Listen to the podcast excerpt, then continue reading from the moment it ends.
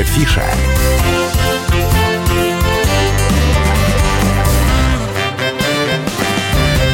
Продолжается эфир на радио «Комсомольская правда». В студии Дина Романовская. И сегодняшний наш гость – режиссер-постановщик Ставропольского краевого театра «Кукол» Владимир Литвинов. Здравствуйте, Владимир. Добрый день. Владимир, вот э, первый вопрос такой, общий для наших, наверное, для наших слушателей, для тех, у кого есть дети, и тем более маленькие дети. Какие спектакли можно будет в ближайшие выходные и вообще в феврале посмотреть в театре? Я думаю, что в ближайшие недели можно посмотреть очень интересные спектакли. Вот «Сестрица Аленушка» для маленьких детей, «Бармалей» – неплохой спектакль, очень интересный, «Принцесса Крапинка», «Аленький цветочек» у нас замечательный спектакль, он в свое время выиграл фестиваль в Москве, поэтому с удовольствием можно посмотреть этот спектакль.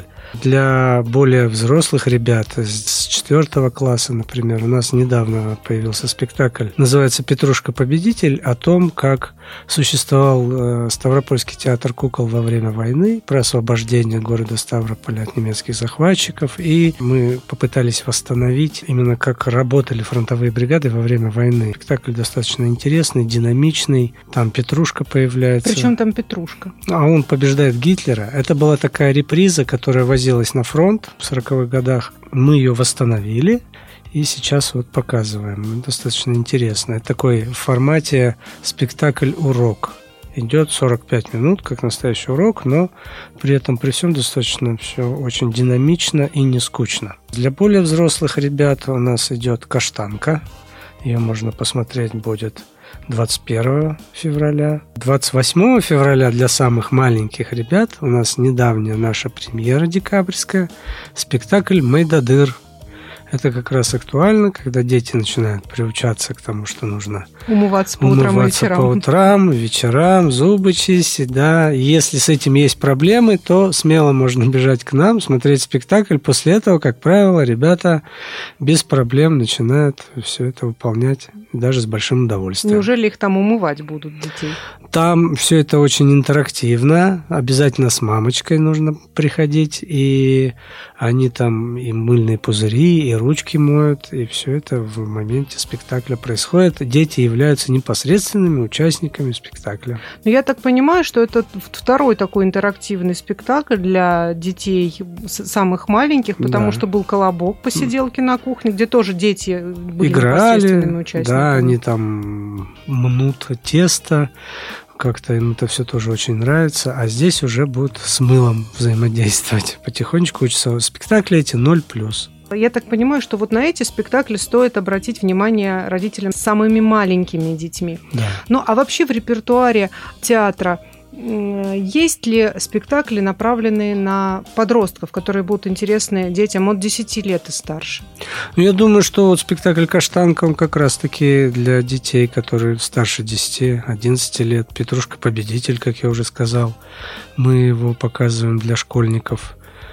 Ну, это такой спектакль утилитарный, который смотрят и одиннадцатиклассники, и третьеклассники абсолютно одинаково. Там все достаточно понятно, внятно и интересно донесено. Есть спектакль такой у нас, который будет вот в апреле месяце. Это «Незнайка на Луне». Вот, восстанавливается как раз. Давно его уже не играли, теперь будем показывать. Есть спектакли для взрослой аудитории. У нас в марте, например, первого, второго, третьего марта спектакль «Ревизор». Это премьера августовская, недавняя. Александр Борок, замечательный режиссер, поставил этот спектакль у нас. Он лауреат «Золотой маски», высшей национальной театральной премии. Порадовал, так сказать, нашел в своем плотном графике возможность у нас поставить спектакль. И теперь спектакль идет с успехом. Билетов практически не достать, уже можно сейчас начинать покупать их. У нас зал небольшой, сто пятьдесят мест, и билеты на взрослые спектакли очень быстро расходятся. Мы стараемся представить спектакли на зрителя, ну, на всю палитру, так сказать, от нуля до бесконечности, сколько человеческий мозг позволяет, может ходить к нам в театр. Но это здорово, потому что в любом случае у людей есть такое мнение, что ну раз там театр кукол, то только дети. Mm-hmm. А ведь и взрослые спектакли у вас в репертуаре есть. Вот вы назвали «Ревизор», есть еще «Вий». «Вий», да. Есть еще Пушкин у нас «Скупой, Скупой рыцарь». рыцарь. Ну, понимаете, что театр кукол – это очень синтетическое искусство, языком которого можно сказать очень многое. И театр кукол уже давно не является сугубо детским театром. Во-первых, он давно появился, он появился раньше драматического театра, ему насчитывает несколько тысячелетий, поэтому очень давно мы работаем. И вот у нас премьера готовится, в мае месяце выходит еще один спектакль по Николаю Васильевичу Гоголю, это будет «Шинель». Я над ним сейчас начинаю работать. Ваша постановка? Да, моя постановка, мы начинаем уже... Сейчас, в феврале, ее начинаем репетировать, и в мае месяце, третьего мая, у нас ориентировочно стоит премьерный показ. Именно языком театра кукол можно сказать многое, чего в драматическом театре не всегда возможно. Вот, если вы придете к нам на спектакль, вы увидите, в чем особенности, потому что такого в драматическом театре, в обычном, классическом, увидеть просто невозможно, потому что с этим... материалом, не то чтобы с пьесами, да, а вот именно с подачей материала. Так драма не работает, а вот театр кукол может себе позволить и работу с маской, и работу с куклой. Но эта кукла не только такая, как, например, Хрюша-Степашка, да, или там на ширме что-то бегает, а это специфические куклы, неростовые, масочные, может быть, они могут быть и железные, и вязаные, и огромные на всю сцену, и маленькие тут же становятся. В общем, язык у нас очень разнообразный, поэтому нам проще действительно и легче, интереснее показывать какие-то сложные истории, за, за которые теперь наш театр с удовольствием берется. А берется потому, что мы работаем с молодежью. У нас открылась уже арт-лаборатория в театре. Это где молодые актеры и плюс еще неравнодушные молодые студенты театрального училища под моим руководством сейчас начинают работать. Они проходят различные тренинги. Я, поскольку восемь лет преподавал в театральном академии нашей родной в Санкт-Петербурге, привез большой багаж различных тренингов, с ними мы тренируемся, занимаемся, и вообще труппа все время находится в состоянии постоянного развития, у нас проходят занятия как вокалом, так и со сценическим движением, и сценической речью. Все время пытаемся поддерживать себя на достойном уровне, чтобы соответствовать современным запросам современного зрителя. К нам приезжают постоянно новые режиссеры, постановщики из разных городов. Вот, в июне месяце приезжает из Москвы режиссер по фамилии Баджин, будет ставить «Волшебник изумрудного города». А в следующем сезоне будут молодые питерские режиссеры, которые будут с нами работать уже, при том, что они молодые, но в лонг-листе «Золотой маски» их фамилии можно будет встретить. Поэтому я надеюсь, что нам есть чем порадовать ставропольского зрителя.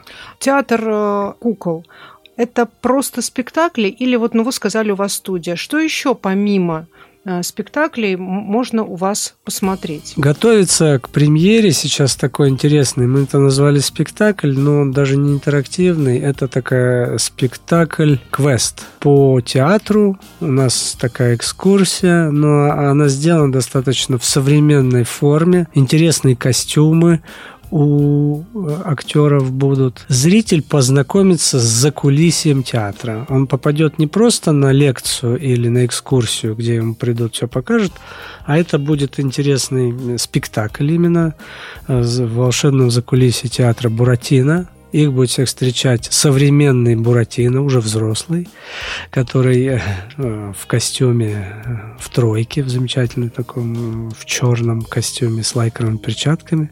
Он встречает, значит, зрителей и представляет, что вот здесь у нас театр, тот театр, который они нашли в конце сказки. Все помнят, чем заканчивается сказка. Конечно, все помнят. Нашли золотой ключик от театра и проникли в этот театр. И теперь в этом театре идут спектакли. И вот он, как директор, вот он, театра, где этот театр, да, оказался. Теперь здесь. И будут ходить, искать. А вот что искать? Лучше, конечно, прийти посмотреть, потому что то, что зритель будет искать вместе с актерами, с его помощниками, это и Мальвина, это и Артемон, это Пьеро, это Тортила. Вы придите, посмотрите, потому что то, что они будут искать, можно найти только в театре. То есть получается, что у зрителя появится возможность и за кулисы зайти посмотреть. И зайти за кулисы, и на сцену зайти, и в гримерные, и в аппаратную посмотреть, как устроена внутренняя схема, световое и звуковое оборудование, какое у нас. Получит огромное количество различной полезной и интересной информации, и в то же время смогут стать участниками спектакля непосредственными. Для детей, я думаю, это будет чрезвычайно полезно и интересно, ну и взрослые очень часто хотят увидеть, а что же там действительно за кулисами происходит, и превратятся в настоящих артистов, и потом даже поводят куклу и смогут ее сделать, узнают, как делаются куклы, узнают, что такое грим, и побудут в шкуре настоящих артистов. Тогда у меня вопрос, а сколько же будет длиться такой спектакль? Этот спектакль, ну, часов шесть, не, не меньше, не больше, я, конечно, пошутил, но обычно у нас спектакли идут сорок пять-пятьдесят минут детские, но поскольку здесь достаточно действительно время на переходы, еще около пятьдесят пять минут это все занимает. Вы знаете, я, конечно, давно в театре как зритель бываю со своими детьми, угу. И нас, в принципе, нас в детстве всегда учили, что как нужно в театр приходить. Угу. Но вот, знаете, меня всегда удивляет, что перед спектаклем все время ведущий напоминает, как нужно себя вести. Надо ли родителям вообще проводить вот такие ликбезы с детьми перед тем, как пойти в театр, чтобы они не ели, не шумели, я не знаю, не грохотали? Да, как правило, многие родители это делают, но ребенок такое существо, особенно трехлетнее, вот ему где влетело, там и вылетело. Ему было хорошо бы напомнить перед, прямо перед спектаклем. И особенно, когда он находится уже в группе таких же детей, то он воспринимает информацию от тетеньки или дяденьки, который вдруг в свете после звонка вышел. Он это очень обостренно воспринимает и впитывает в себя. Поэтому зачастую бывает так, что именно это и помогает. А если не напомнить, то многие действительно приходят первый раз, многие родители никогда не были в театре, такое случается, да. И ты видишь, как перед спектаклем мама там достает конфету, дает ребенку и шуршит этими фантиками, и во время спектакля начинают давать это делать, есть, например, да, хотя только что было сказано, что кушать во время спектакля категорически запрещено, потому что это помешает как артистам, так и рядом сидящим зрителям. Поэтому напоминать необходимо, это своего рода такой ликбез. Ну и дома многие родители, например, готовят своего ребенка к походу в театр, и для ребенка это праздник, это замечательно, потому что к искусству надо приучать с детства, и это действительно первое место, где ребенок встречается с искусством театральным, и чем больше у него будет связано с каким-то праздником и с весельем, что там неплохо, и где все заставляют и шикают, и страшно, и ты думаешь, что это такое, и потом у тебя триггерит этот театр, да? А это праздник, то человек будет ходить в театр и не бояться его. Вы э, приехали из Санкт-Петербурга к нам. Все-таки столица и провинция, уже будем своими именами называть. Mm-hmm. Есть какая-то разница ощутимая? Петербург – это столица больше культурная, она, конечно, она не является столицей в прямом смысле этого слова, и тоже... Если сравнивать его с Москвой, это больше, наверное, провинция. Вот. Но если в сравнении со Ставрополем, то, конечно, количество театров и различных возможностей гораздо больше, и людей, и образования. У нас, например, в Ставропольском крае это проблема не только нашего театра, но и драматического, что нет образовательного учреждения, которое бы готовило актеров, а уж тем более актеров-кукольников. Это штучный товар, где готовят три учебных заведения на всю страну. Сейчас еще появилось одно, то есть получается четыре. Но самое главное, это Санкт-Петербургский театральный институт, Российский государственный институт сценических искусств. Там есть факультет театра кукол в Нижнем Новгороде, в Екатеринбурге. Вот, еще в Ярославле готовят. А так, в принципе... Все. И нам приходится действительно, особенно раньше мы сталкивались с такой проблемой, что нет высокого качества актеров. И в советское время еще по распределению те, которые вот наша старая гвардия мощная приехала и до сих пор трудится здесь, молодых очень тяжело привлечь в это, в это дело. Но мы не сдаемся, боремся. Как я уже сказал, открыли арт-лабораторию. И к нам сейчас вот за последний год приехало несколько молодых артистов, очень хороших. Есть артисты с опытом. Так что у нас практически штат актерский уже забит. И осталось только одно место. И это, по-моему, просто замечательно. Это, вот это такая проблема, да? Также, ну, разница в том, что зритель ставропольский, он все-таки, честно признаюсь, он не искушен. Не искушен различными вот какими-то изысками и так далее. И поэтому удивить его сложно, но, но можно, скажем так. Вот. Наш театр призван развивать и вкус зрителя местного, и мы это будем стараться делать, вот так приглашать различных режиссеров, чтобы все познакомились с новыми школами подачи.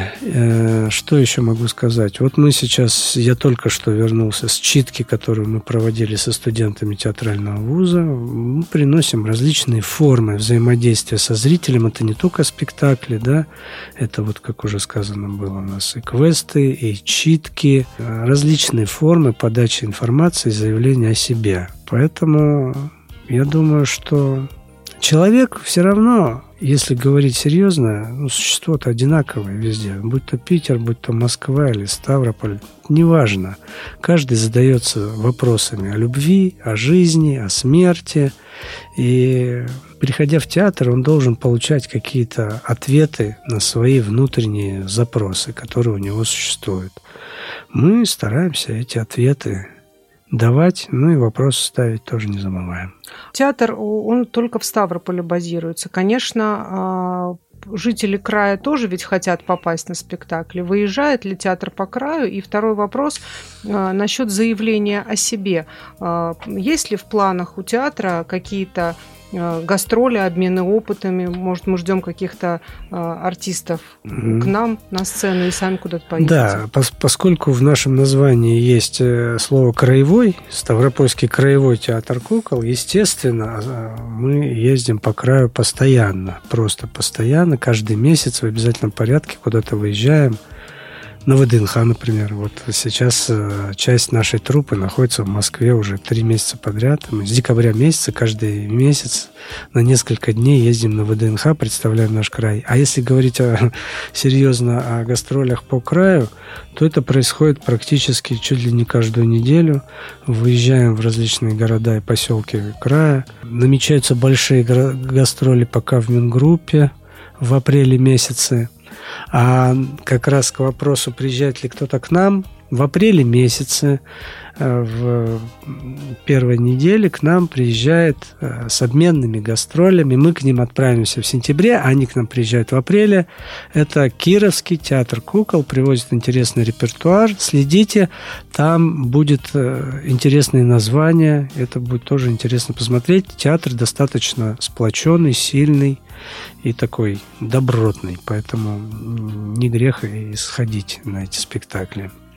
А мы к ним отправимся, как я уже сказал, в сентябре. А в то время, пока они будут гостить у нас, мы отправляемся в, в поездку по городам Кавмингруппы. А фестивали есть какие-то в планах?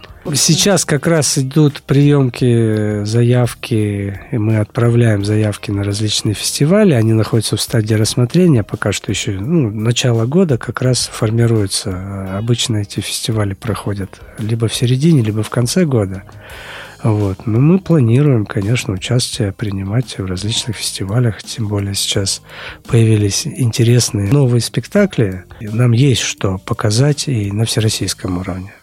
Спасибо большое. Ну, я тогда призываю зрителей следить за афишей Ставропольского краевого театра кукол, угу. потому что билетов на взрослые спектакли, я знаю, вообще достать очень сложно. Нужно заранее все э, приобретать. Я напомню, что режиссер-постановщик Ставропольского краевого театра кукол Владимир Литвинов был у нас в гостях. Спасибо вам большое. Спасибо. А чем еще заняться в выходные? Радио «Комсомольская правда» собрала мероприятия, которые будут интересны жителям и гостям Ставрополя и Кавказских минеральных вод. Афиша.